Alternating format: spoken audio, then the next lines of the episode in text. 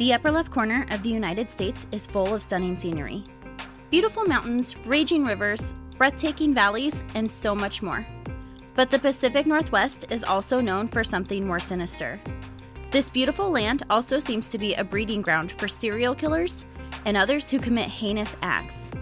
I was born in the Pacific Northwest, and I've had a fascination with true crime since childhood. I'm here to tell you the true crime stories of the PNW. So grab your sweater and a cup of coffee. I'm your host, Emily, and this is the upper left corner.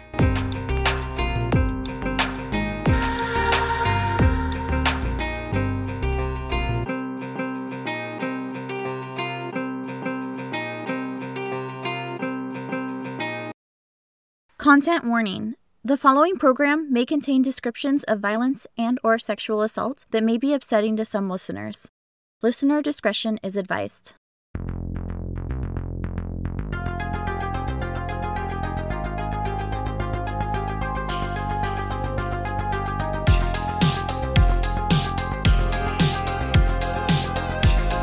Samuel and Linda set out for Washington State for a fresh start. At the time, there was an unfortunate loophole in Washington state law in which you did not need a medical degree to become licensed to practice medicine in some circumstances. And Linda was grandfathered into being licensed to practice alternative medicine without any degrees.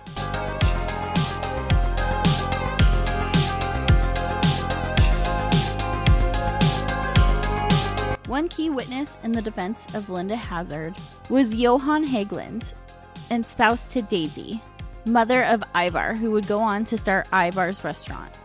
Ivar's father told the courtroom that he had continued to trust Hazard following his wife's death, and that he himself and his seven year old son, Ivar, were still receiving treatments from Hazard.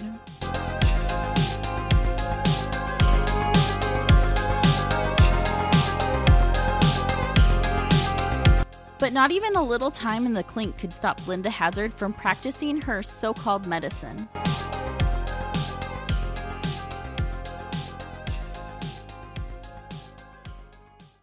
This week, I'll be telling you about female serial killer Linda Hazard.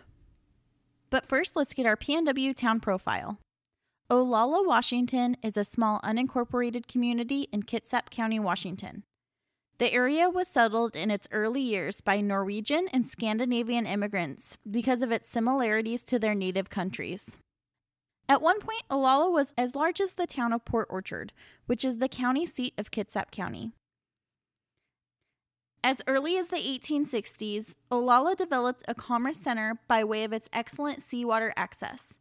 The Old Town Port, located by Olalla Lagoon, was made up of many business buildings, mostly on piers and it was a bustling area for moving materials, goods, and people. But prior to the immigrants, the area was inhabited by the Salishan and Chinook people, who named the area Olalla, which means berries. In the late 19th and early 20th centuries, Olalla was served by many steamships and was a vital port for getting goods and people into Washington state. However, that is all gone now. Once the Narrows Bridge was built, Olalla was converted into a quiet town, one enjoyed by many commuters who prefer to live a quieter life while working in the nearby bigger cities. And now, on to our story. This case has a little bit of something for everyone. It's a historical female serial killer. And before I get started, I not only want to give you a trigger warning, but I also wanted to clarify my stance on something. In this case, fasting is vilified, but I'm aware that there are many reasons to fast, and there are health benefits to fasting when done right, and also religious reasons to fast. So, not all fasts are bad when done properly, but this story is about fasting being used for evil. So, here we go. Linda Burfield was born in Carver County, Minnesota in 1867 to parents Susanna Neal and Montgomery Burfield as the oldest of seven children. She grew up in a mostly vegetarian household, which would be a precursor to some of her diet beliefs in her later years. She married Irwin Perry when she was just 18 years old, and the couple had two children named Roland and Flora. But in 1898, she claimed that Irwin abandoned her and the children, a claim that was disputed by those close to the couple. But either way, the divorce was finalized in 1902. She decided to pursue a career in medicine, although pursuing an education in the medical field was not part of her plans, as she was interested in alternative medicine. She decided to leave her children behind, abandoning them with her mother, and moved to Minneapolis, opening a small practice as Dr. Perry. Mind you, she was not a licensed physician. She began placing ads in newspapers around the world touting her fasting treatment as the cure all for any ailment, and it began attracting patients from all over the world. One in particular was a woman named Gertrude Young who was desperate for a cure for her partial paralysis that left one of her arms and one leg slack after a stroke that occurred in 1900. Her current physicians had been able to treat the pain associated with the paralysis, but were not able to get her mobility back. Dr. Perry offered Gertrude the fix to her mobility problems a course of 40 days without food and only small amounts of approved liquids, such as a half a cup of tomato broth or a teaspoon of strained orange juice on occasion, as Dr. Perry would allow. After their first meeting, Gertrude was hopeful she had found the cure to her ailments, and she even reported her devotion to the program in the Minneapolis Tribune at the beginning of October and promised to report her success when the treatment ended. The fast began at Gertrude's apartment, who had a friend move in with her to monitor the treatment, alongside Dr. Perry's nurses that would regularly check in on her progress. By November 12th, around 30 days into the fast, Gertrude was found sweating, shaking excessively, and vomiting a thick, dark matter. Dr. Perry's advice was to open the windows, despite the cold temperature, which actually made things even worse. Gertrude's friend was so concerned that she called on Gertrude's original doctor, Dr. Williams, who advised that she break the fast immediately by consuming bone and vegetable broths and other soft foods until her stomach could handle more. However, Gertrude insisted that she was going to finish the 40 day fast in hopes that she would be cured. Dr. Williams warned her that there was no way a fast could cure paralysis and that this fast was more than likely to end in death if she continued. Shortly thereafter, her skin turned yellow and she died on November 18th, the 39th day of the 40 day fast. As luck would have it, Dr. Williams also happened to be the Hennepin County coroner, and he opened an inquiry into Gertrude's death, ordering a post mortem by physicians at the University of Minnesota. The three doctors concluded that Gertrude had died of exhaustion caused by starvation and noted that she had very little blood left in her body. Dr. Williams added that just prior to starting the fast, Gertrude had been healthy enough to climb two flights of stairs to his office without any trouble and was, quote, as fat as butter when he saw her in September. He proclaimed that Gertrude was the victim of, quote, cruel and unnecessary quackery and advised that charges should be brought against Dr. Perry. Meanwhile, as officials looked into what charges could be filed in the case, Gertrude's loved ones noticed that her jewelry was missing. They accused Dr. Perry of taking the jewelry, to which she claimed that Gertrude had gifted all of her jewelry to her favorite nurse. But all of the nurses were questioned and had no idea what Dr. Perry was talking about. And this all played out in the newspaper as the gossip spread around the town that the doctor had not only killed a patient, but she was also a thief. At this point, Dr. Perry called a number of reporters to her office for a press conference, in which she put on a show of innocence, claiming that traditional medicine professionals were intimidated by her non traditional methods and that they were trying to get her to stop her practice because their patients would find greater success with her. She claimed to have treated 18 patients total, and only one had died, and the other physicians were jealous of her success. In the end, the authorities conducting the inquest into Gertrude's death could not bring charges against Dr. Perry, reminding the public that Gertrude could have broken her fast and sought treatment elsewhere at any point prior to her death. Gertrude's jewelry was never recovered. The bad publicity just got worse when she met and married Samuel Christman Hazard on November 11, 1903. This was her second marriage and his third. Samuel was a West Point grad who had bungled a promising military career after misappropriating Army funds. He was described as a drunk and a swindler. She began practicing medicine under her married name, Dr. Hazard. However, Samuel was already married to another woman in Minneapolis, and his name was actually Samuel Hargrave. His wife, Viva Hazard, filed bigamy charges against Samuel in January of 1904, and he was charged under the name Samuel Hargrave. Viva was the daughter of an Iowa senator who just so happened to be the president of First National Bank, and she had also been married twice before she wed Samuel. He was arrested and pled not guilty, and his bail was set at $3,500. And seeing as the Hazards could not come up with the money, he was held in jail until his February 1st trial date. All of the legal troubles played out across the pages of the Minneapolis Tribune, and Dr. Hazard stood by her man. Viva told Samuel she would drop the bigamy charge if he would return to their marriage, but Samuel denied it, saying the only thing that mattered to him was his marriage to Dr. Hazard, and he was willing to go to prison for their love, which, I mean, is kind of sweet. But his bigamy trial began right on schedule. The ever intense Dr. Hazard attended court every day, staring down witnesses, audibly admonishing attorneys and the judge when things didn't go their way, and confronting Viva and her supporters outside of the courthouse. But in the end, Samuel was found guilty and sentenced to two years in jail, which his attorney immediately appealed, asking for a new trial. A stay was granted as the appeal worked its way through the courts, and Samuel was a free man for a few weeks, during which he claimed to the papers that he was done with Linda Burfield Hazard and was planning his future with Viva, the appeal went all the way to the Minnesota Supreme Court, who denied the appeal and ordered Samuel to report to Stillwater Prison to serve his two year sentence. He forbid Dr. Hazard from visiting the prison and returned his affection to Viva, who was working to get his sentence reduced. His attorneys were able to legally dissolve all of his marriages, and Viva and Samuel agreed to legally marry once he was released and they made plans to move to Iowa to be near her parents, who were willing to provide them a home and a job for Samuel. But Dr. Hazard was not going to give up her man that easily and wrote him every day. And after many months, Samuel allowed her to visit.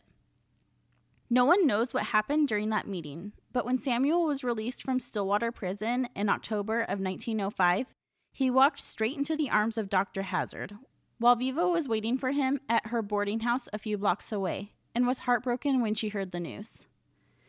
Samuel and Linda set out for Washington state for a fresh start. At the time, there was an unfortunate loophole in Washington state law in which you did not need a medical degree to become licensed to practice medicine in some circumstances. And Linda was grandfathered into being licensed to practice alternative medicine, without any degrees, and she authored a book called The Science of Fasting in 1908. The Hazards built a sanitarium in Olalla, Washington, in Kitsap County that included a three story retreat they dubbed Wilderness Heights, and as it grew, individual cabins for their guests were built. She began advertising in newspapers and magazines that were aimed at the wealthy all around the world, and it wasn't long before the wealthy sought Dr. Hazard's treatments to cure all kinds of ailments, as she had claimed her process could cure cirrhosis of the liver all the way to cancer and beyond. The locals of Olalla started noticing skeletal looking folks walking around the property of Wilderness Heights, and rumors began to swirl that things were not right. The local children were terrified of Linda Hazard, with her stern tone and rude mannerisms, and when they had to walk past the property, they often ran by as fast as they could. As the patients got thinner and sicker looking, many of the locals began referring to the sanitarium as Starvation Heights. We'll be right back after a word from our sponsors. Blossom Boutique is a trendy online clothing boutique that specializes in clothes for women and children. Their graphic tees are on trend and quality made with relatable sayings like their best selling mom brain sweatshirt, all the way to a tie dye dress for a night out. If you need a free Britney tee, Blossom Boutique has options. But not all of the graphic tees are for mom. You can also shop for the littles of your life. Fun graphic tees, cute sets.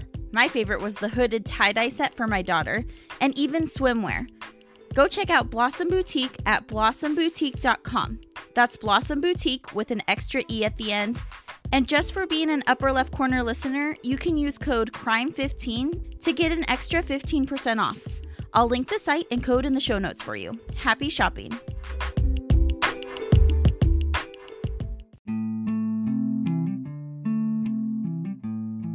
I've got a true crime podcast recommendation that I think upper left corner listeners will love. Based on the Evidence is a mother son podcasting duo that tackles interesting cases. It's tricky to mix humor with heavy topics, but they're able to pull it off nicely. It makes listening to gruesome details easier to handle. They cover cases with a conclusion, so I love that I can make predictions along the way and in the end have an answer whether the suspect was found guilty or innocent. This mom son duo are relationship goals. It's fun to hear their interactions and personal stories. You start to feel like you know them. You can listen to over 40 episodes of Based on the Evidence today on all major podcast platforms. And now back to the story. British sisters Claire and Dorothea Williamson were wealthy orphans who used their Sisley estate to travel the world visiting family members. When Claire was little, their father became very ill, and during his illness, their mother unexpectedly became pregnant with Dorothea. The stress of the pregnancy and caring for a dying husband took its toll on their mother. Two months after the birth of Dorothea, their father died at the age of 39, and their mother died shortly after of unknown causes. Though the girls would later tell people that they thought she died of a broken heart, as the parents had also lost two older daughters prior to Claire and Dorothea. The girls were raised by their nurse, Margaret Conway, who had been with the family since Claire was an infant. Once the girls were older, they traveled the world trying to find a location they would like to settle. They enjoyed Australia and Canada, especially British Columbia. Claire and Dorothea had always complained of ailments, though many of those around the sisters observed their issues seemed to be more blown out of proportion and dramatized than legit medical issues. With one distant family member commenting that the girls could afford to be sick, so they were. Claire had been diagnosed with a tipped uterus that could be quite painful at times. Both sisters were unwed and over the age of 30. Not that they hadn't had their admirers, but they seemed uninterested in those advances. Neither wore corsets, which was unusual for their time, though neither of them truly had a need for one as they kept thin frames. They were drawn to sanitariums and osteopathic medicine as they pursued a life of wellness. When they came to the United States for the first time, they happened upon an ad in a Seattle newspaper for the Wilderness Heights Sanitarium in Olalla. Claire wrote to Dr. Hazard and overstated her and her sister's health issues, which were minimal, such as trouble sleeping, in order to get the attention of the doctor. Five days later, a package arrived for Claire at the hotel that contained information about fasting, including the book Dr. Hazard had authored, the gist of which was that the cause of ailments was impure blood, which was the result of impaired digestion, and the treatment was fasting. Claire was especially interested, and both sisters read through the book quickly. Claire wanted to seek the treatment immediately, but Dorothea was less sure about it, so they agreed to seek out an osteopath from California instead, as they had already planned to stay there during the winter to avoid the harsh PNW weather. The California osteopath was treating Claire for the previously diagnosed issue with her uterus, but the treatments were painful and not helping, leading Claire to write Dr. Hazard once more in November. Dr. Hazard wrote back stating that she would likely be able to cure her health issues through fasting, enemas, hot baths, and internal massage. She informed them that her sanitarium would be able to take them as patients within a few months. But in the meantime, she advised them to switch their diet to vegetable broths, and under no circumstances should they consume bread or anything with yeast and to use enemas often until they could visit. The Williamson sisters preferred to keep to themselves, though they had shared with several family members prior to deciding to head to the sanitarium that Claire would be attending school to become a kindergarten teacher in England, while Dorothea would head to visit relatives in Australia. However, they did not inform anyone when they changed their plans to stay in the US and receive treatments from Dr. Hazard. Claire pushed for the treatments, and Dorothea resisted at first, though she ended up caving. The sisters were interested in the treatments prior to the sanitarium having openings, so they started their treatments from a rented apartment in Seattle in 1910. Within months of fasting, the women were weak and would often pass out. Dr. Hazard would stop in to check on them and help them with their treatments, which also included her beating on their bodies with her hands. She began to inquire about their financial affairs and who was responsible for their inheritances if something were to happen to them, and offered to help them by locking up all of their money, land deeds, and jewelry in a safe at her house, to which the sisters denied several times. But Dr. Hazard was persistent, and 40 days into their fast, they both began to struggle mentally. In April of 1911, Dr. Hazard sent two ambulances to bring the girls to the Finnish sanitarium. At this point, the sisters could not walk, but were as light as children, so they were carried everywhere. They were loaded into the ambulances as a crowd that had gathered looked on. The ambulances didn't move, however. They sat for hours with the sisters going in and out of consciousness until a lawyer approached Dr. Hazard, who directed him to the ambulances. The sisters were under the impression that they were signing a letter to a family member in Australia, but what they were really signing was a revision to her will, naming Dr. Hazard as the beneficiary of both of the sisters' Sisley estates. Once they made it to the sanitarium, the sisters were separated and placed in separate cabins. And though they would see each other on occasion, Dr. Hazard would not let them be alone together, even though Claire had requested it. She also locked the mailbox and did not send letters out or give the sisters their incoming mail. After Claire had figured this out, she snuck a letter to their childhood nurse who was residing in Australia, and Margaret immediately made arrangements to come to America. But days before Margaret arrived after receiving the wire, Claire died at the age of 33 on Saturday, May 19, 1911. By the time Margaret could make it from Australia, Claire had been dead for weeks, and no other family had been notified of Claire's passing, including the girl's uncle who lived in Portland and had no idea they were even still in the States, let alone that close to him and struggling. Dr. Hazard began influencing Dorothea with the idea that she was not mentally stable and kept telling her of the different ways to commit suicide. When the sister's uncle arrived from the funeral, he was appalled that he had not been notified sooner of Claire's passing, and concerned when he saw the condition of, of his other niece, Dorothea, who weighed less than 60 pounds and was too weak to attend her sister's funeral service. He was shocked when he saw Claire's body at the funeral, as she looked healthy, unlike Dorothea, and he felt like the body at the funeral parlor did not resemble Claire. This sentiment was echoed by Dorothea and Margaret, who believed the body had been switched with an embalmed woman who was in much better condition than Claire. It was speculated that the funeral home was also on the Hazard's payroll. Margaret focused her attention on helping Dorothea, who was only eating two meals a day that consisted of a tomato broth, and she received an enema and hot bath daily at noon. Margaret would try to get her to eat a bit more, but Dorothea was set in her belief that this method was working and she would strictly follow the fasting plan. Margaret began getting tricky to help Dorothea. The tomato broth was to be strained multiple times, and no seasoning was to be used.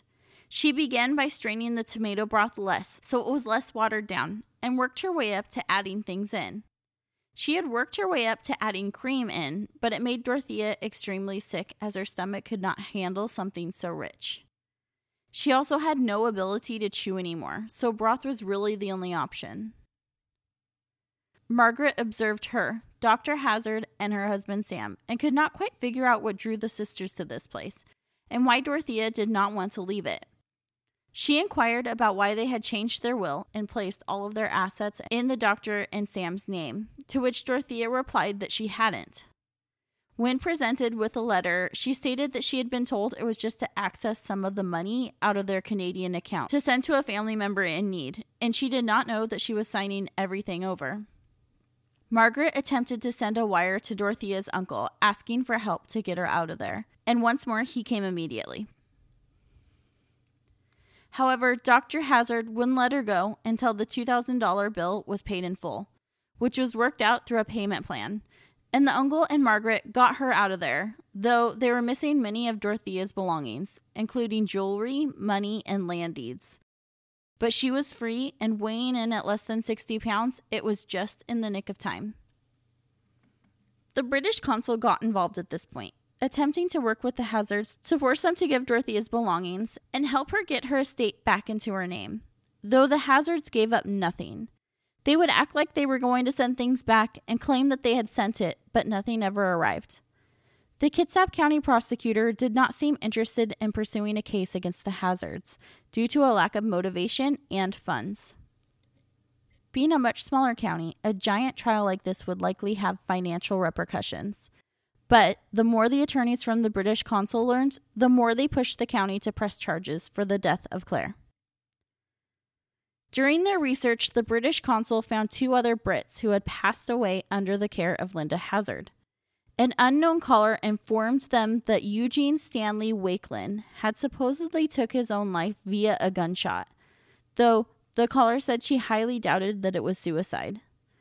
When the attorneys looked into Eugene's life, they found a document from probate court in which Linda Hazard had been awarded his large estate. It noted that under the list of expenses paid to shore up any unpaid bills from his life, Linda Hazard paid a ridiculously high amount to the funeral parlor where her patients would go after death, solidifying the theory that they were on her payroll and willing to turn the other way to what was happening at what the locals called Starvation Heights. Eugene had been an aristocrat from Britain as the son of a lord, though he had been an outcast of the family as he believed in more homeopathic treatments and had lived in New Zealand for the years leading up to his life ending trip to Starvation Heights. They also uncovered others who had died before or around the time that the Williamson sisters were at Starvation Heights. Though there are not many details, here are the list of confirmed deaths. Edward Erdman was a civil engineer who died on March 29, 1911. Another Brit was John Ivan Flux, who came to America in the summer of 1910 in hopes of purchasing a ranch. He began his fast at Starvation Heights in December of the same year and died February 10, 1911. Frank Southard was a highly regarded attorney out of Seattle. He entered the fast weighing at 230 pounds, but during his fast, he was reduced to 153 pounds. After resuming eating, he suffered from kidney problems, which led him to seek treatment from Linda Hazard once more. In the days before his death, he made a trip to the Cascades to a camp near the Skykomish River where he suffered paralysis, and he died in the hospital shortly thereafter in May of 1911. Maud Whitney died on July 20th, 1910, after a fast. Blanche B. Tyndall died on June 18, 1909, after a 28 day fast. Viola Heaton died on March 24, 1909, after a fast. Daisy Maud Haglund died on her birthday after abstaining from food for 50 days. She was the mother of the founder of Ivar's restaurant. Ida Wilcox died September 26, 1908, after a 47 day fast. C.A. Harrison, who was the publisher of the Alaskan Yukon magazine. Tyndall, Erdman, and Heaton had death certificates that were issued by medical doctors, deeming the cause of death as starvation. In the Whitney case, the death certificate was signed by Dr. Linda Hazard, and her findings listed cause of death as chronic pancreatitis. Including Claire, the three Brits died within six months of each other, adding fuel to the fire of the British consul to take down Dr. Hazard. Sam and Linda Hazard were once again all over the papers, and again, not for good reasons. Dr. Hazard refuted the claims that she could be charged with Claire's murder by informing reporters that she planned to travel to Hong Kong to fast the Chinese royalties, where they were to pay her $100 a day. This made authorities nervous as they now saw her as a possible flight risk. So on Saturday, August 5th, 1911, she was arrested on the Olalla property. However, she was released on bond shortly after without spending a night in jail, and she awaited her trial, which began the following year. And it was quite the public spectacle. Dr. Hazard's defense was that all of the witnesses were lying and that the medical establishment had conspired against her out of jealousy since she had cured patients they could not help. One key witness in the defense of Linda Hazard was Johann Haglund, and spouse to Daisy, mother of Ivar, who would go on to start Ivar's restaurant. Ivar's father told the courtroom that he had continued to trust Hazzard following his wife's death, and that he himself and his seven year old son, Ivar, were still receiving treatments from Hazzard. She tried to influence witnesses, grandstanded for the newspaper, and it was also proved that she had forged Claire's will, as well as the last entry into her diary.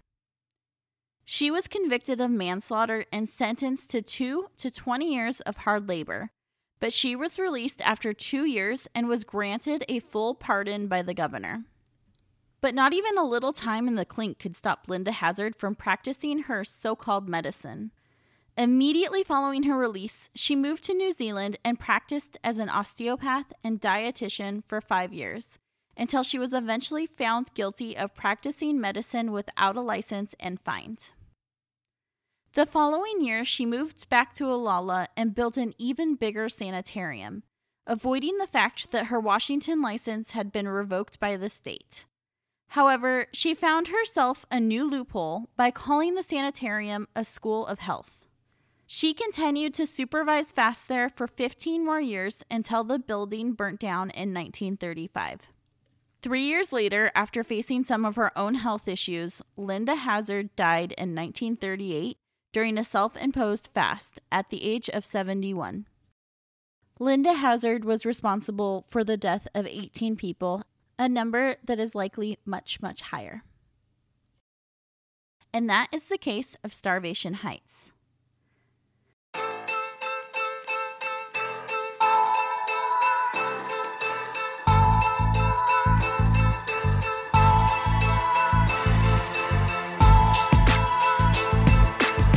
This week's PNW wine that I paired with my true crime is Silver Lake Winery 2019 Rosa Riesling from Rattlesnake Hills.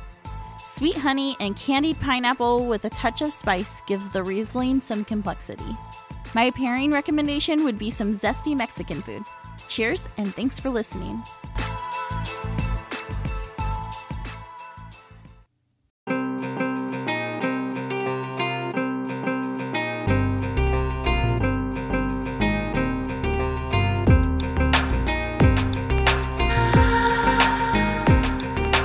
Been Upper Left Corner, a PNW true crime podcast. If you enjoyed the episode, please leave a five star rating and review and share it with a friend. All of the sources for this episode are listed in the show notes and at upperleftpodcast.com. While you are there, check out the Support Victim Causes tab to find the way you can help the victims' families, or take a peek at my merch. You can follow me on Instagram at Upper Left Corner Pod. If you have a case suggestion or a PNW wine recommendation, please email me at upperleftpodcast at gmail.com. Thank you for your support.